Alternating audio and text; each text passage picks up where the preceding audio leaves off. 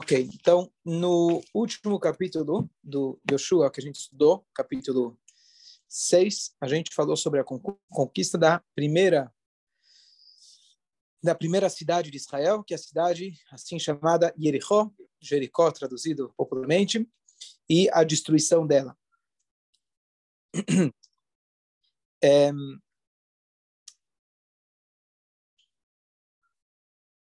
a conquista de Israel, antes da gente começar o próximo capítulo, além da conquista geográfica, histórica, ela, na verdade, representa a conquista, na verdade, da nossa terra, individual.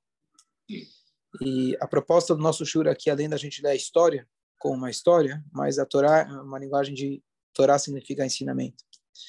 Então, Hassidut explica o que significa a conquista da cidade de Jericho. O que significa isso? Então, a primeira coisa, Jericho, ela era chamada, a gente comentou semana passada, que ela era chamada a, a, o cadeado de Eretz Israel, ou seja, ela era a porta de entrada. Por isso, todo mundo, na hora que caiu Jericho, ficou com medo. Ela seria a porta de entrada. E, o, e a conquista de Israel, a Torá já disse para a gente que ela ia ser é, devagar. Ia ser uma cidade após a outra. A Torá diz, na linguagem, me'at me'at agarshenu minaretz. Pouco a pouco, vocês vão expulsar o inimigo da terra. E nós sábios explicam para a gente que isso, na verdade, é uma diretriz não somente na conquista da terra de Israel, mas na nossa conquista da gente descobrir a nossa terra de Israel. A terra de Israel não é apenas local geográfico. A terra de Israel significa o nosso contato com Deus. Quando a gente reza, a gente faz a reza virado para Eretz Israel. E a cova vindo, a gente vai ler sobre ele mais um pouco na Torá, ele quando chega, ele adormece no local onde seria construído depois o, o, o Beit HaMikdash, ele fala, eu percebo que agora, aqui, não é a não ser o local, local a casa de Deus, e esse é o portão dos céus. Israel é o portão dos céus. O portão para os céus é através de Israel. Por isso a gente reza direcionado para lá e as nossas rezas elas passam por lá para depois subir. Então a conquista de Eres Israel no nosso dia a dia significa a gente conseguir descobrir o portão para a nossa alma. A gente abrir a porta para a gente ter uma sensibilidade maior para o Espírito. Para a gente estar em contato com a Hashem. Isso que é Eretz Israel é o portão para os céus. Como se abre esse portão? Então, às vezes a gente pensa que para eu abrir o portão eu tenho que chegar e, bum, quebrar, tirar tudo que está na frente. Então a pessoa começa a falar, não, agora eu vou rezar para Deus 48 horas por dia, uhum. sete dias por semana, eu vou me tornar um eremita. Não funciona, não vai, não vai dar certo. O portão para os céus ele tem que ser conquistado. E a conquista ela tem que ser gradual. E por isso, no nosso serviço a Deus, a única maneira da gente começar a crescer no nosso serviço é gradual. Quando a pessoa está indo muito rápido, provável que ele não vai conseguir sustentar. Então, todas as mitzvot que a gente faz, elas têm que ir, a gente tem que ir avançando na qualidade delas, na constância delas, de forma gradual. E dessa forma, a gente vai realmente absorver e a gente vai fazer com que essas mudanças sejam de fato estáveis. E é isso que Hashem fez com o povo de Israel. Demorou sete anos para eles conquistarem.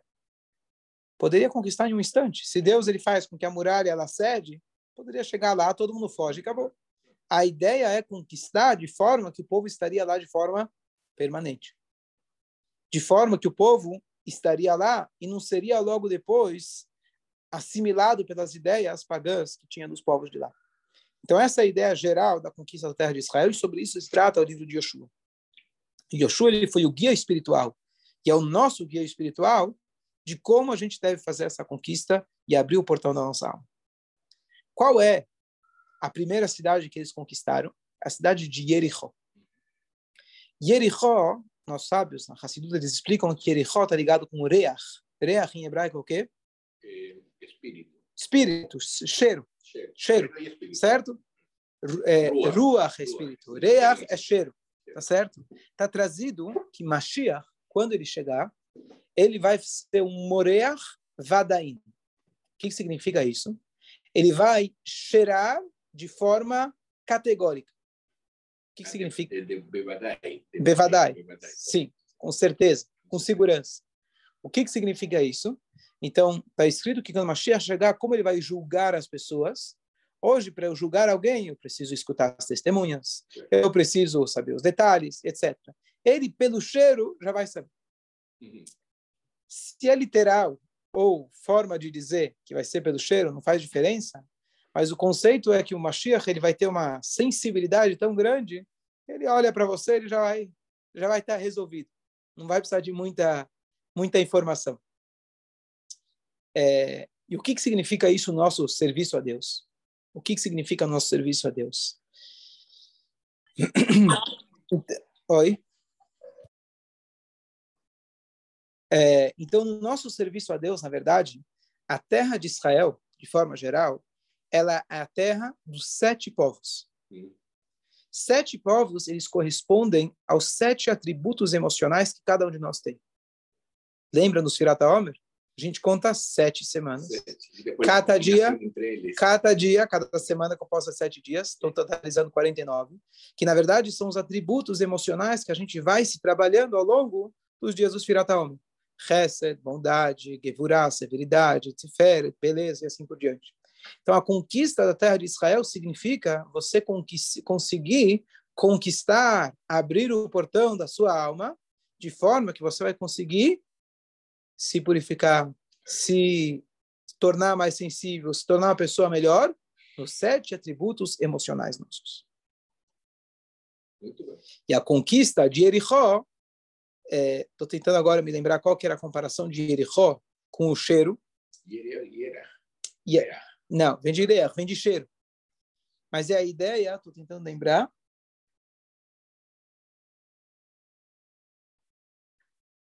Era. E e era.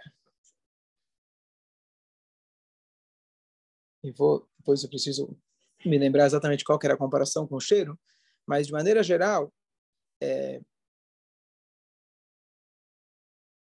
o cheiro, o cheiro está ligado com o espírito. Está escrito que de todos os cinco sentidos que nós temos, tato, olfato, visão, audição, etc., o mais sagrado de todos é o cheiro. Por que sagrado? Porque quando a Rava ela foi comer do fruto proibido, está escrito que ela usou quatro dos cinco sentidos. Ela experimentou, ela viu, ela escutou o que a o que a o que a cobra tinha a dizer, e o único senso dos cinco sentidos que ela não usufruiu foi o cheiro. Por isso, também no sábado à noite, quando a gente quer acalmar a nossa alma, porque ao longo do Shabat tivemos uma presença espiritual maior. Termina o Shabat, ela vai embora. Como se acalma a alma? Através de fazer uma brachá no cheiro. Porque o cheiro, ele é aquele senso nosso que ele foi, que está intacto.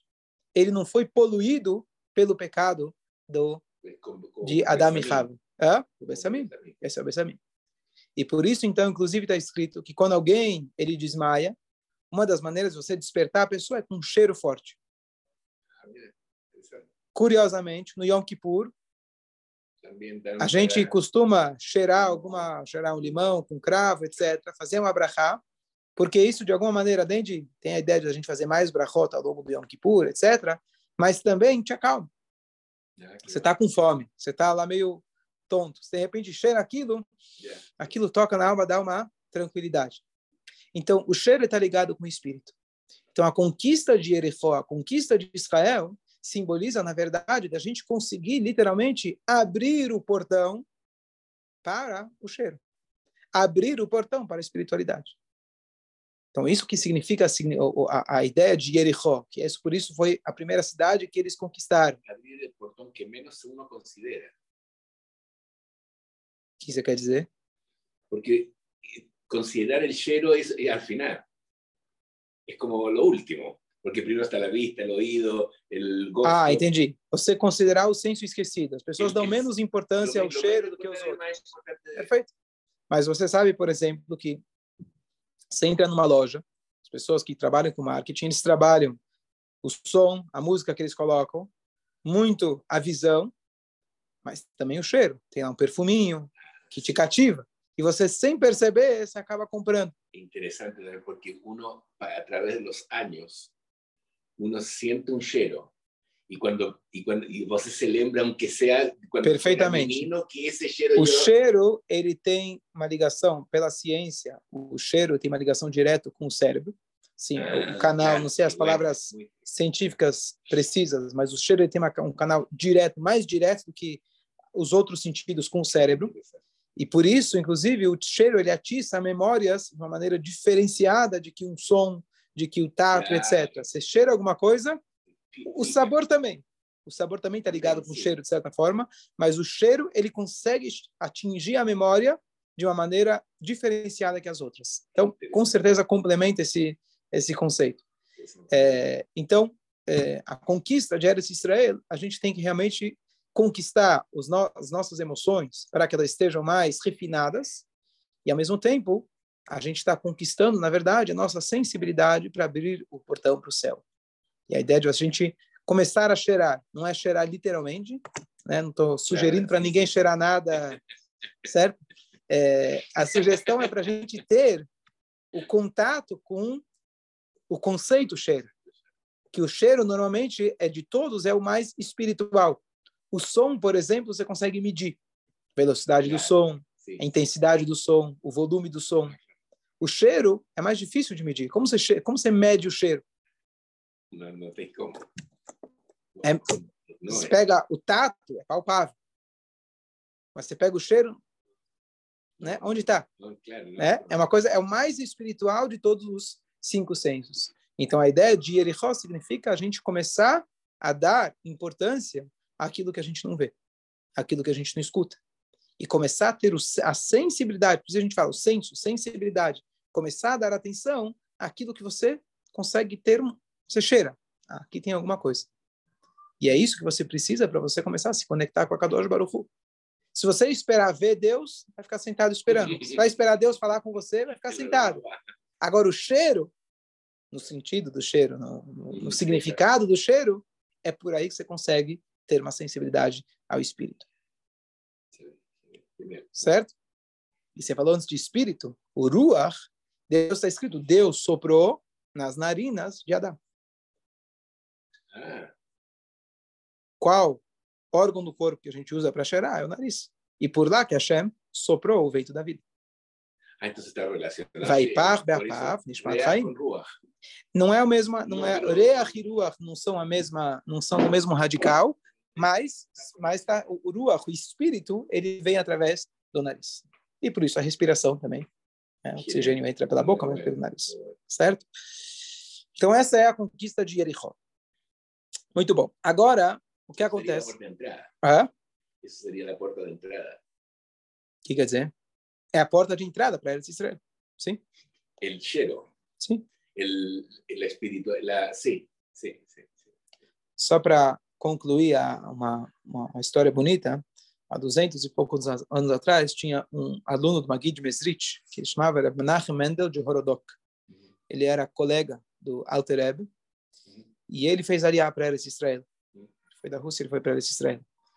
E quando ele estava em Israel, é, alguém fez uma pegadinha. Sabe o que é pegadinha? Um, um, é, é, trollada. Ah, yeah. Trollada. Sim, é assim sim, que fala. Sim. Alguém subiu até o Monte das Oliveiras, o Harazeitim, pegou um chofar e começou a tocar. Está escrito que te cabe chofar gadol, quando Mashiach chegar, vai, vai, vai tocar o grande chofar. E as pessoas primitivas começaram, ó, oh, tá tocando, Mashiach chegou, Mashiach chegou e vieram contar para esse Rabbi Nachman de Orotok. Falaram, olha, Mashiach chegou. Ele escutou, ele foi até a janela, abriu a janela, deu uma cheirada, falou, não chegou ainda. Essa é a história. Muito Pelo bem. cheiro, ele sabia. Cheiro Só que a análise da história fala o seguinte, espera aí. Se ele conseguia saber se Mashiach estava lá pelo cheiro, por que ele precisou abrir a janela? Daí o quê? Não era um cheiro físico.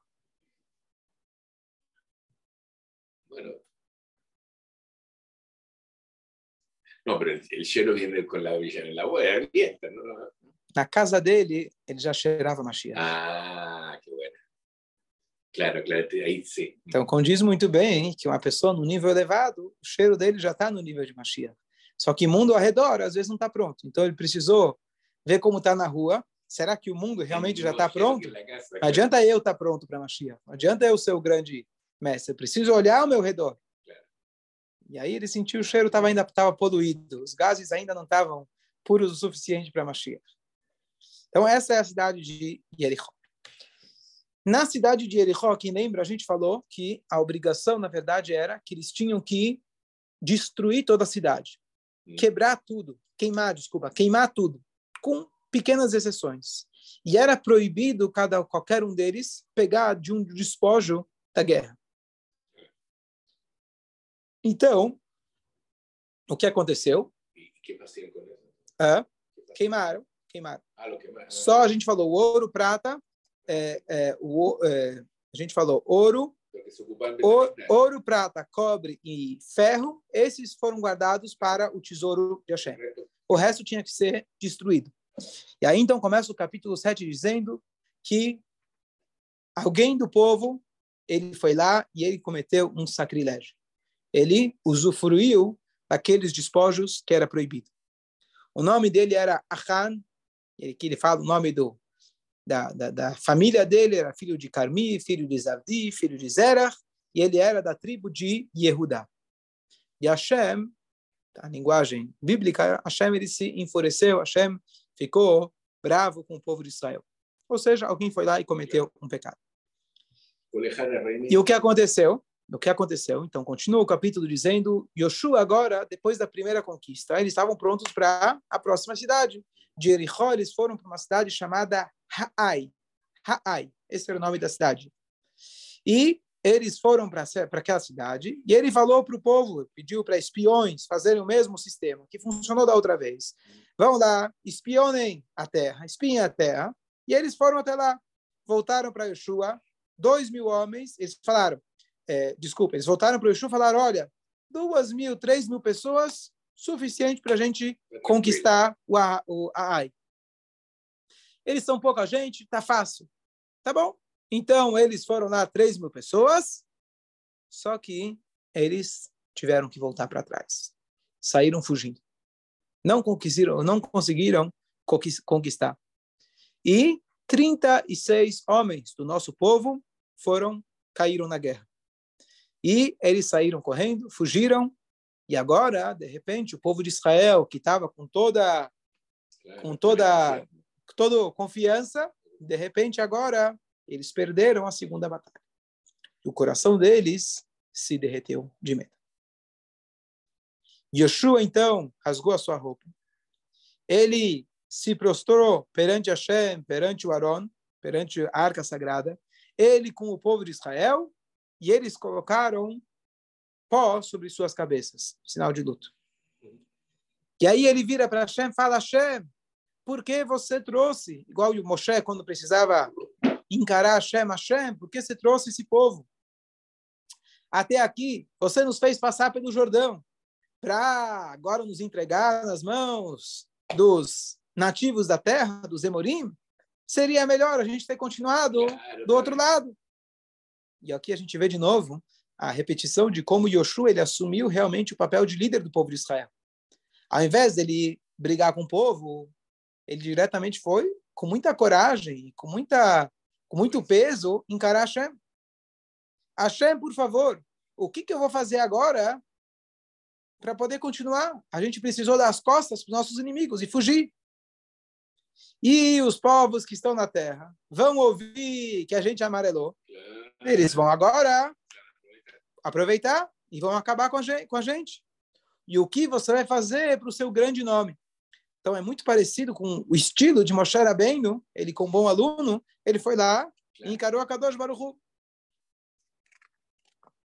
Então, Hashem responde para Yeshua, ele fala, levante-se. Por que você está com, com a cara caída? É muito simples. O povo de Israel, ele pecou. Eles transgrediram o meu pacto, que eu ordenei a eles. E eles pegaram dos despojos da guerra que eles tinham que ser destruídos e eles é, colocaram, ou seja, colocaram dentro dos seus pertences.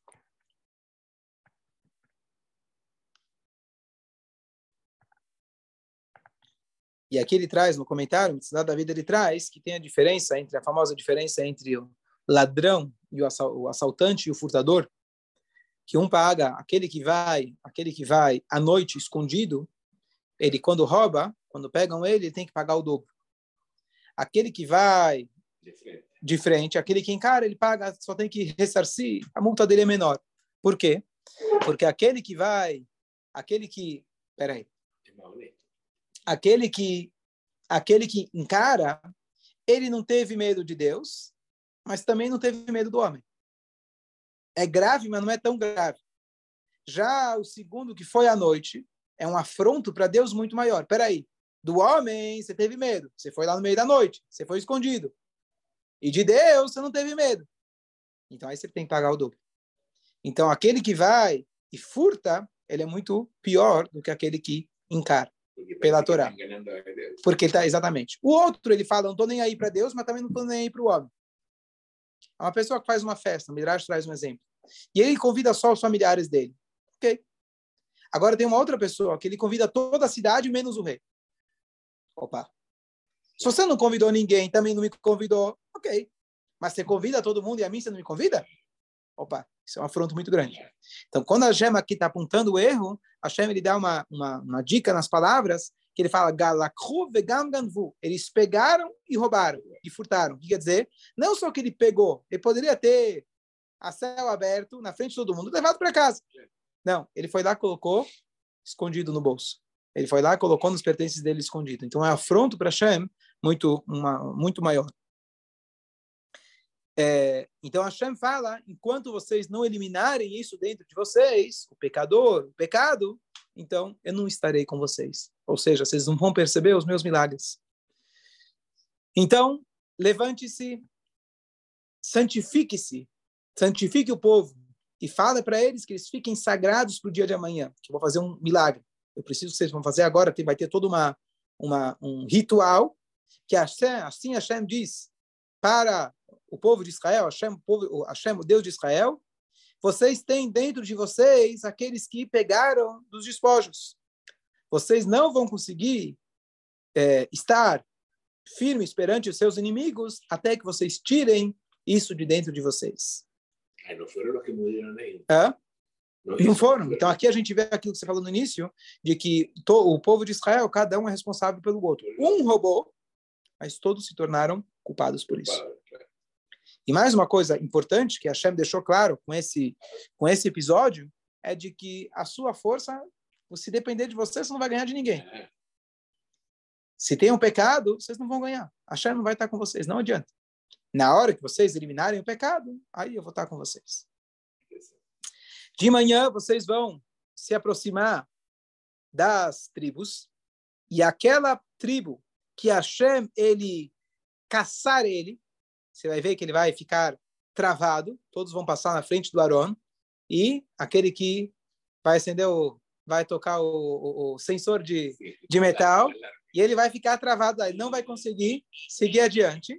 Então você, aquele que se aquele que se aproximar, então é, ele será a pessoa que vocês vão saber que ele de fato acabou pecando.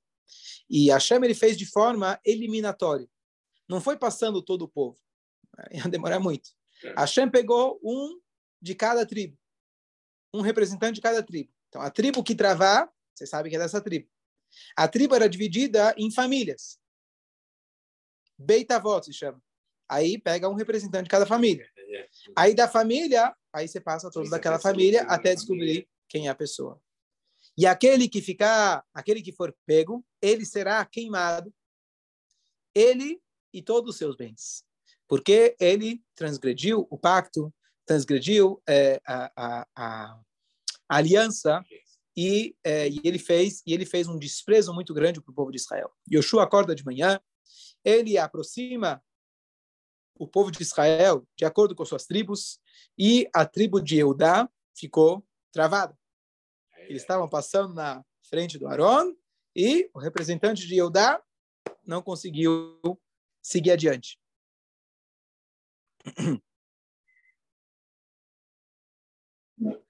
E aqui o, o Urash, ele traz que, na verdade, como eles souberam, a, a tribo, na verdade, não foi passando, a tribo passar vai ser depois, ele descobriu a tribo pelo Urim Betumim, pelo peitoral que o Kohen Gadol tinha, lá tinha o nome das tribos, então acendeu a tribo de Eudá. E aí, então, ele aproximou a família, e a família que ficou, isso é pelo peitoral, mas agora, ele pegou a tribo, agora qual dentre as tribos seria? Então, ficou presa a família de Zarhi, e aí, então, ele aproximou os homens da família de Zarhi, e aí ficou o Zavdi. O Zavdi era, digamos, o chefe, era, era digamos assim, uma tribo, famílias maiores, famílias menores. E aí ficou preso o Zavdi.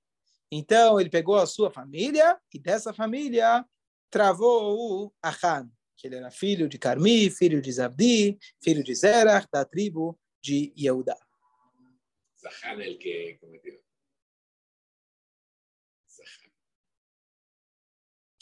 É...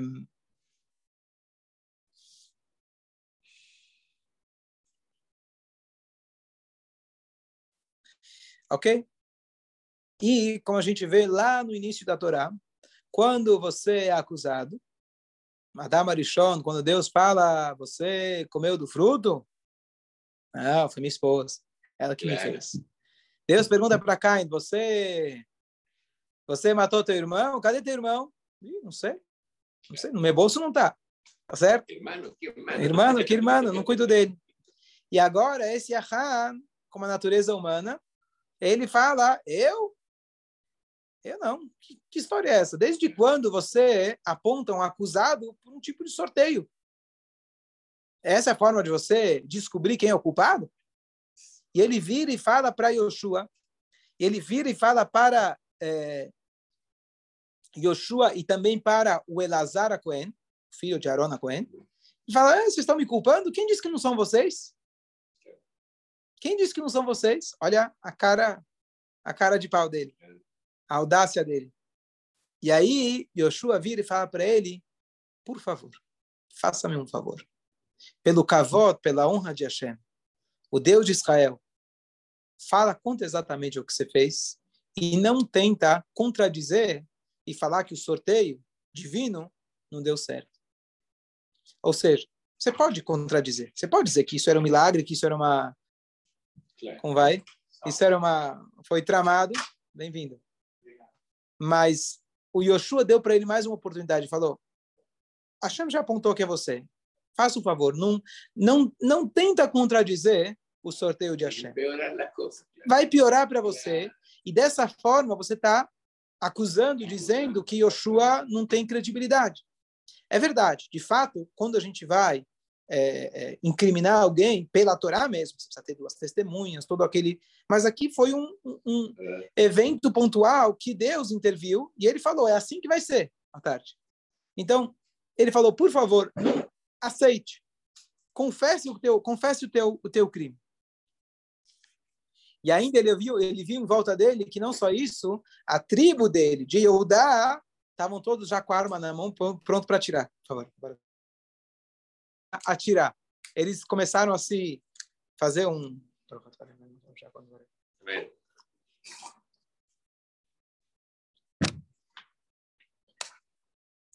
Se juntar em volta dele, sabe, fazer aquele círculo lá, começaram a cercar ele e ele viu que não era, não ia, não ia, não, não ia. Hã? Não, não. Os, os, a família dele, a família, ele era tribo de Eudá. Ele acabou de fazer uma vergonha para a tribo dele. E aí ele agora começou, não, não fui eu, não sei o quê, foi você, e começou a começou a negar. Então ele viu que o cerco logo se formou, a família dele começaram, peraí, né, já, já iam dar em cima dele. Porque por culpa dele, todo o povo de Israel saiu perdendo. 36 pessoas morreram. Eles perderam moral, perderam coragem por causa da atitude desse homem. E ainda se está sujando o nome da nossa tribo, da nossa família. Então eles se juntaram para matar ele. E aí então ele tá bom. Ok, ok, ok. Ele levantou as mãos, né? Falou, ok, tá bom, tá bom, tá bom. Ele respondeu, falou, é verdade. Amná, de fato, Hatat Lashem que Israel. Eu pequei para Hashem, o Deus de Israel. E assim e assim eu eu fiz. Ou seja, ele contou o crime dele. E aqui o Rashi ele comenta que quer dizer assim e assim eu fiz. A Torá não tem uma letra a mais. Então, ele na verdade confessou que não só agora eu acabei roubando, na verdade, desde a época de Moshe, eu já tinha entrado no entrado no crime. E já na época de Moshe, ele também já tinha pego de despojos ou propriedades que não eram dele. Então a confissão dele, então o erro dele já era uma história, já tinha um longo histórico. E aí ele começa a falar o que, que ele pegou da guerra. Então ele fala, ele pegou uma deret shinar, se eu não me engano, era uma, uma, uma túnica.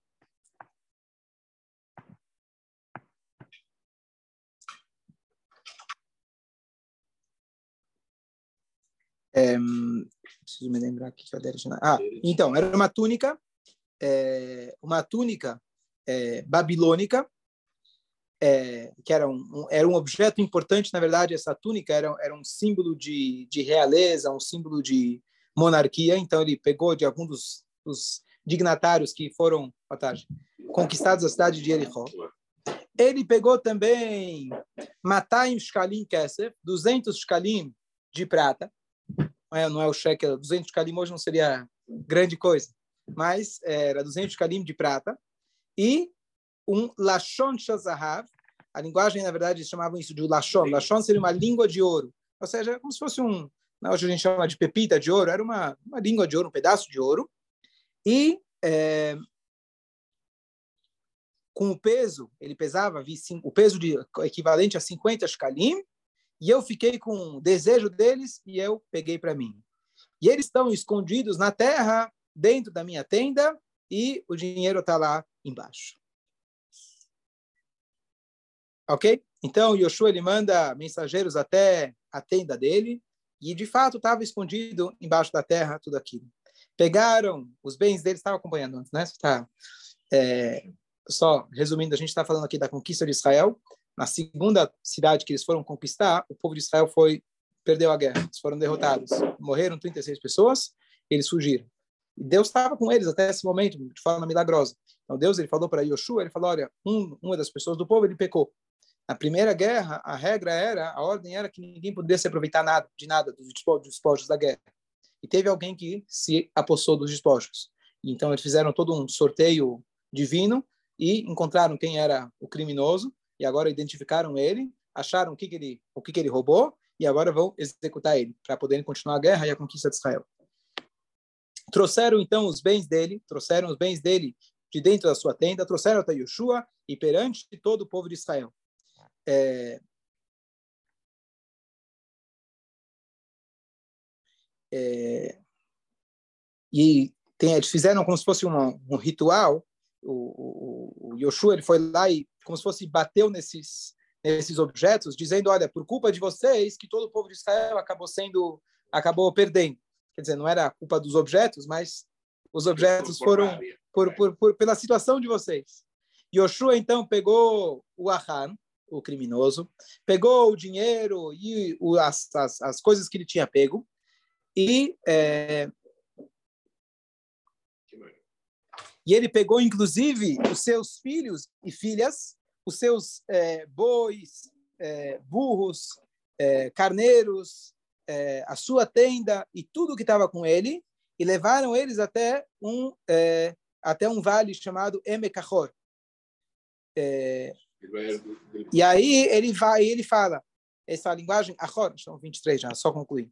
Então ele fala, você nos, nos poluiu nesse dia, você acabou estragando para a gente nesse dia. Então eles é, apedrejaram ele é, e queimaram é, queimaram todos os seus bens é, e apedrejaram as coisas dele e os animais. Então, a, a, família, aparentemente, a família não foi executada. Ele, a família foi lá para testemunhar, certo? Tem uma linguagem que diz que se um, se um, é, se um homem da família ele é, é não é ladrão, é como chama lá, o fiscal. Se um da família é fiscal, são todos fiscais também. Ah. Quer dizer, se você fiscal, estão falando fiscal corrupto, né? Se ele, se ele é fiscal corrupto, tá todo mundo junto. A família foi lá presenciar. E então, depois de executar ele, colocaram sobre ele um monte de pedras como monumento e acalmou a cólera divina. E aquele lugar se chamou Emek Achor, ou seja, o vale Achor, que Achor também significa poluído, que esse, essa pessoa tinha realmente poluído o povo de Israel pela sua atitude. Achor, não, Achor. Achor. Achor. Ok. Ok, até aqui. A gente pode continuar mais, mas a gente terminou o capítulo por aqui.